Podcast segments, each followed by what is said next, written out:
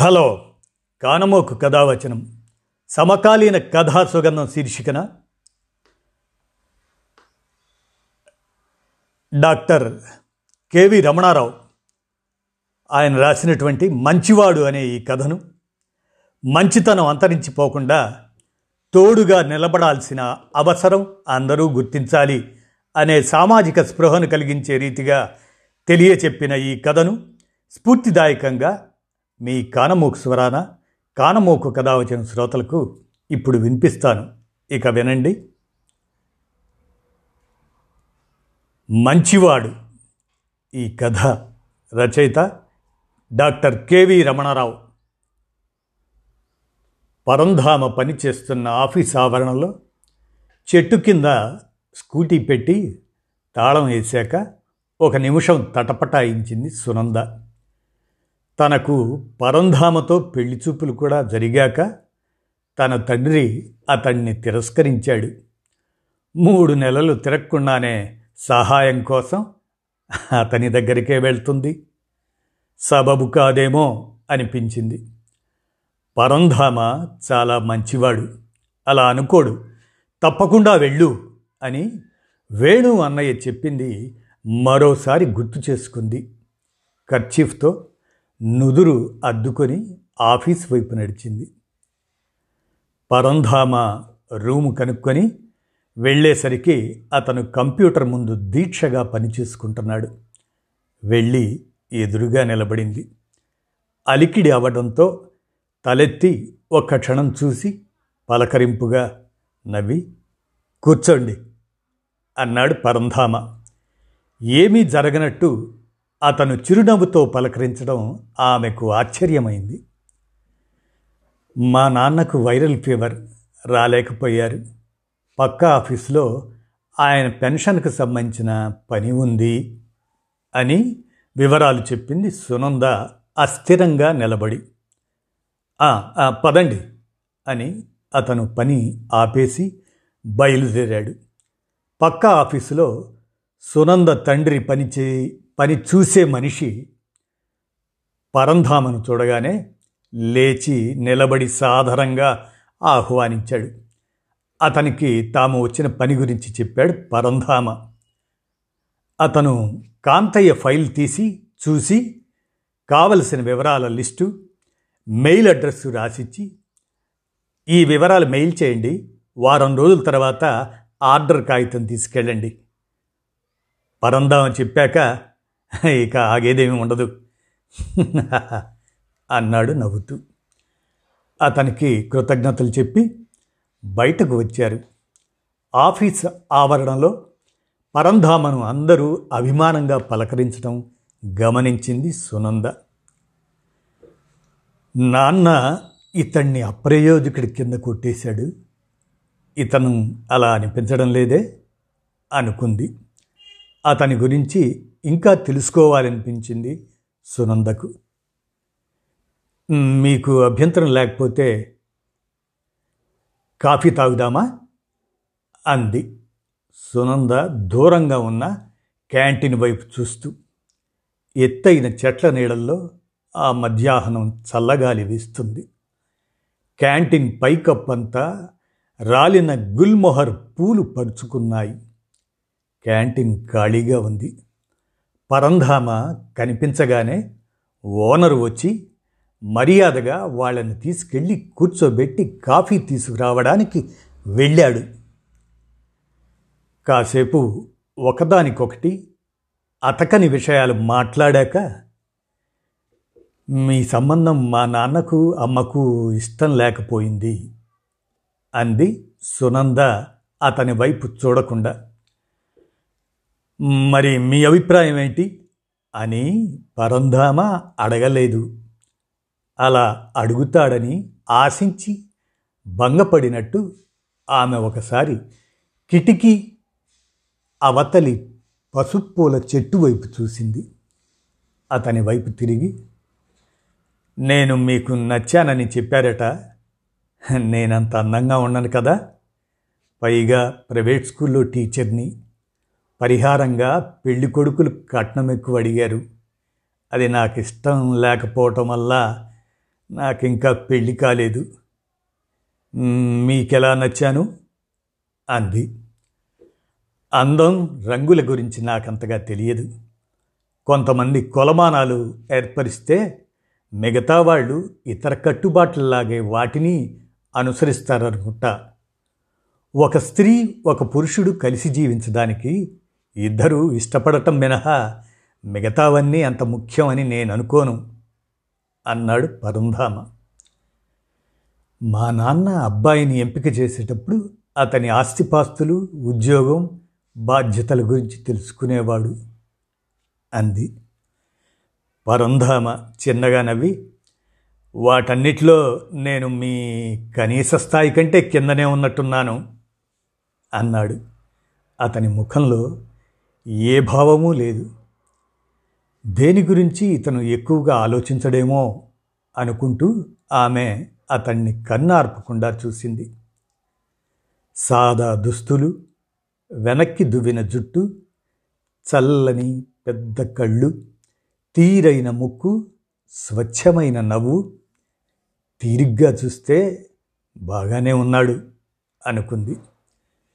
Coffee తాగటం అయ్యింది. Owner పరంధామకు నమస్కారం పెట్టి డబ్బులు తీసుకోలేదు. బయటకి వచ్చాక ఆమె ధన్యవాదాలు చెప్పి తన స్కూటీ వైపు నడిచింది. వేణు సునందకి పరంధామకి కామన్ చుట్టం. పెళ్ళి సంబంధం తెచ్చినప్పుడు వేణు చెప్పిన మాటలు గుర్తొచ్చాయి ఆమెకి.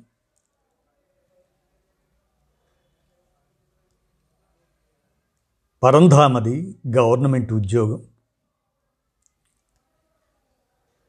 నిజాయితీ గల మనిషి ఇతరుల విషయాల్లో తలదూర్చడు అందరికీ చేతనైనంత సహాయం చేస్తాడు. పక్షవాతంతో పదేళ్ళుగా మంచం మీదన్న తల్లిని అన్ని విధాలా అతనే చూసుకుంటున్నాడు చాలా మంచివాడు అని. పెళ్ళి చూపులయ్యాక కాంతయ్య విడిగా సమాచారం సేకరించి పరంధామకు డబ్బు లక్ష్యం కుదురు లేవు. కష్టాల్లో ఉంటే కొత్త వాళ్ళైనా సరే సొంత డబ్బు ఖర్చు పెడతాడు. పేద విద్యార్థులకు ఫీజులు కడతాడు. ప్రభుత్వ ఆసుపత్రిలో పేద రోగులకు సేవ చేస్తాడు. నెలాకన్నా మిగిలేదేమీ ఉండదు. నూట యాభై గజాల జాగాలో మూడు గదుల పాత ఇల్లు తప్ప మరో ఆస్తి లేదు. ఇంకో స్థలమో ఇల్లో కావాలన్న దృష్టే లేదు. వట్టి అప్రయోజకుడు అని తేల్చి ఈ సంబంధం వద్దన్నాడు. ఇతను అప్రయోజకుడిలా లేడే. నాన్న అంచనా వేయడంలో పొరపాటు జరిగినట్టుంది అనుకుంది సునంద స్కూటీ స్టాండ్ తీస్తూ. వారం రోజుల తర్వాత పరంధామ నుంచి సునందకు ఫోన్ వచ్చింది. మీ నాన్నగారి పని అయింది. అతను ఆర్డర్ కాగితం నాకు ఇచ్చి వెళ్ళాడు. మీరెప్పుడైనా వచ్చి తీసుకోవచ్చు. మీ ఫోన్ నంబరు మీ వేణు అన్నయ్య ఇచ్చాడు అని చెప్పాడు. అతనికి ధన్యవాదాలు చెప్పి స్కూల్ పనులతో పగలు కుదరడం లేదు. సాయంత్రం మీ ఇంటికొచ్చి తీసుకోవచ్చా? అని అడిగింది సునంద.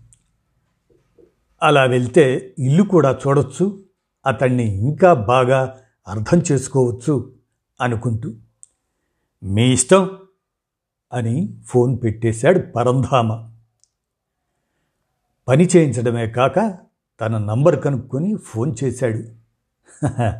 జడ పదార్థం కాదు అనుకుంది సునంద.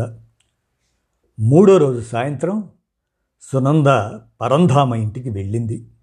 అప్పుడే అతను తన తల్లి మంగమ్మను చక్రాల కుర్చీలో పార్కులో తిప్పి తీసుకువస్తున్నాడు. పరంధామ మంగమ్మకు సునందను పరిచయం చేసి ఆమె వచ్చిన పని చెప్పాడు. సునంద ఆ మూడు గదుల ఇంటిని పరిశీలనగా చూసింది. మధ్యలో హాలు ఒకవైపు పడగ్గది రెండో వైపు వంటిల్లు. పుస్తకాలు తప్ప వాషింగ్ మెషిన్ కంప్యూటర్ సోఫా లాంటివి ఏ సామాన్లేవీ లేవు. పడగ్గదికి మంగమ్మ కోసం ఏసి పెట్టించి ఒక ఆసుపత్రిగా మార్చాడు.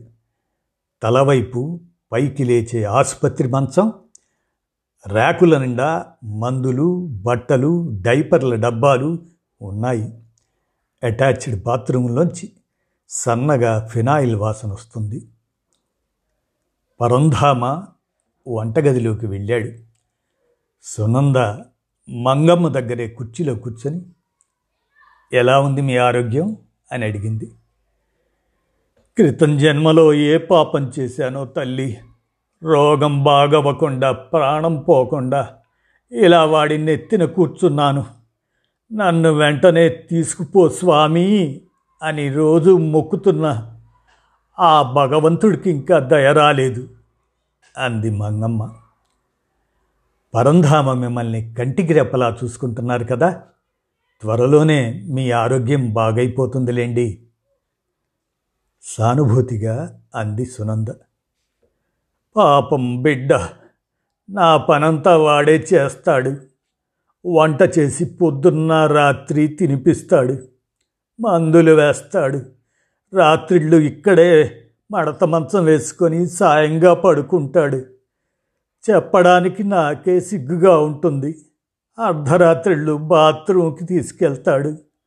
డైపర్లు మార్చుకోవడంలో కూడా సాయం చేస్తాడు.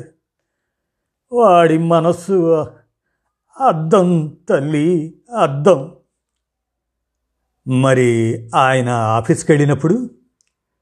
మరో ఆడ మనిషి లేని ఇల్లు వాడు లేనప్పుడు నా పనులు చేయడానికి ఒక ఆమెను పెట్టాడు. ఆమెను తల్లిలాగానే చూసుకుంటాడు. మీరు చాలా అదృష్టవంతులు.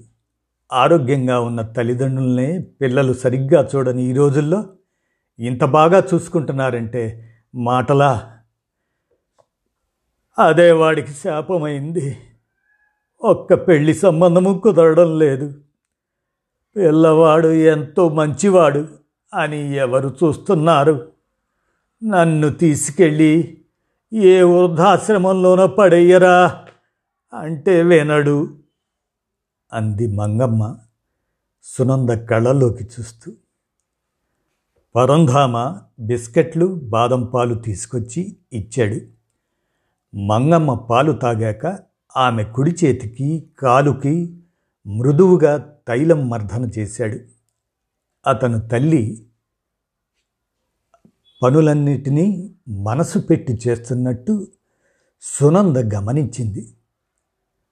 పరంధామ వారిస్తున్నా వినకుండా ఖాళీ కప్పులు తీసుకెళ్ళి పెరట్లో పెట్టింది సునంద. పెరట్లో జాజితీగ మల్లె నందివర్ధనం నైట్ క్వీన్ మొక్కలున్నాయి. ఇతనికి తెల్లపూలంటే ఇష్టమా? అనుకుంది. పరంధామ వచ్చి సునందకు కాంతయ్య ఆర్డర్ కాగితం ఇచ్చాడు. సునంద థ్యాంక్ యూ అని చెప్పి మీరు మీ అమ్మగారిని చాలా శ్రద్ధగా చూసుకుంటున్నారు అంది. ఆమె నాకు తల్లి తండ్రి అక్క చెల్లెలు అన్నీ అయి నానాయాతనలు పడి పాతికేళ్ళు పెంచింది. నేను చేస్తున్నదెంత? అన్నాడు. అతని సమక్షంలో ప్రశాంతంగా ధైర్యంగా ఉన్నట్టు అనిపించింది సునందకు. సునంద మంగమ్మకు వీడ్కోలు చెబుతుండగా ఇంటి ముందు ఆగిన పెద్ద కారులోంచి తెల్లకోటు స్టెతస్కోప్తో ఒక డాక్టర్ లోపలికి వచ్చాడు. పరంధామ సునందకు ఆయన్ని ఆ ఊరిలో పేరున్న తీరిక లేని న్యూరాలజిస్ట్గా పరిచయం చేస్తూ వీరు మా అమ్మని చూడ్డానికి వద్దన్నా ప్రతి సాయంకాలం వస్తారు. అన్నాడు నవ్వుతూ. డాక్టరు నవ్వి మంగమ్మను పరీక్షిస్తూ ఇవాళ ఒంట్లో ఎలా ఉంది మామగారు? అని అడిగాడు. మొండి ప్రాణం బాగానే ఉంటుంది బాబు. నా కోసం యమభటులు రావడం లేదు. వాడికి పెళ్ళి అవ్వడం లేదు. అంది మంగమ్మ నిరసనగా. డాక్టరు పెద్దగా నవ్వి మీరు పరంధామ సంరక్షణలో ఉండగా రావడానికి యమభటులకు ఎన్ని గుండెలు? ఈ కాలంలో పెళ్ళిళ్ళు ఆలస్యంగానే అవుతున్నాయి. తొందరలోనే అన్నీ సర్దుకుంటాయి. మీరు ఉల్లాసంగా ఉండాలి అని ధైర్యం చెప్పి బయటికి నడిచాడు డాక్టర్. సునంద కూడా బయటికి వచ్చింది. డాక్టర్ ఆగి ఈమెకు సేవ చేస్తే నా తల్లికి చేసినట్లుగానే భావిస్తాను. ఆరేళ్ళ క్రితం మా అమ్మకి పెద్ద జబ్బు చేసినప్పుడు విదేశాల్లో ఉండి రాలేకపోయాను. నేను వచ్చేసరికి ఆమె పోయింది అని చేతురుమాలతో కళ్ళద్దుకొని ఆమెకు బై చెప్పి కారెక్కి వెళ్ళిపోయాడు. సునంద బయలుదేరుతూ పరంధామ ఇంటి వైపు ఒకసారి ఆదరంగా చూసింది. ఆ మరుసటి రోజు సునంద వేణు ఇంటికి వెళ్ళింది. వేణుకి జరిగిందంతా చెప్పి అసలు మా నాన్న పరంధామ సంబంధాన్ని ఎందుకు వద్దన్నాడు? అని అడిగింది. పెళ్ళి చూపులయ్యాక నేను మాట్లాడడానికి వచ్చిన రోజున నువ్వు ఇంట్లో లేవు జరిగినంత చెప్తాను విను అని ప్రారంభించాడు. ఆ రోజు వేణు వెళ్ళేసరికి ఇంట్లో కాంతయ్య సునంద తల్లి భాగ్యమ్మ ఇద్దరే ఉన్నారు. కాఫీలయ్యాక పరంధామ విషయం ప్రస్తావించి మరోసారి ఆలోచించండి అన్నాడు వేణు. చేసుకోబోయే మనిషి ఎలాంటివాడు? ఇంటి పరిస్థితి ఎలా ఉంది? అనేవే కదా? చూస్తాం అన్నాడు కాంతయ్య. పరంధామను మీరు వ్యవహారిక దృష్టితో చూసి అతన్ని అతని మంచితనాన్ని అపార్థం చేసుకున్నారు. అతనికి మనుషులంటే అపారమైన ప్రేమ. మంచం మీదున్న తల్లిని ఆప్యాయంగా చూసుకుంటూ అన్ని సేవలు తనే చేస్తున్నాడు. కోటికొక్కడే అలాంటి వాడు ఉంటాడు. పరంధామను ఊళ్ళో వాళ్ళంతా గొప్ప గౌరవంతో చూస్తారు. డాక్టర్లు ఇంటికి వస్తారు. మార్కెట్కి వెళ్తే కూరలమ్మే వాళ్ళు అతనికి ఉచితంగా ఇవ్వడానికి పోటీ పడతారు. మందుల షాపుల్లో అన్నీ తక్కువకే ఇస్తారు. మండీ బజార్లో పెద్ద సేట్లు అతను షాపులోకి వెళ్ళగానే లేచి నిలబడతారు. ఇవన్నీ వివరించాడు వేణు. అది సహజమైన గౌరవం కాదు. వాళ్ళు చూపించలేని మంచితనాన్ని తల్లి పట్ల ప్రేమని అతను చూపిస్తున్నాడని అపరాధ భావంతో గౌరవిస్తున్నారు. అతని పట్ల గౌరవం నిజమే అయితే వాళ్ళు అతనిలాగా ఉండొచ్చుగా? ఏది? ఎక్కడున్నారు? అదే రుజువు. పరంధామ మరొకరిని తప్పుబట్టడు కాబట్టి సరిపోయింది.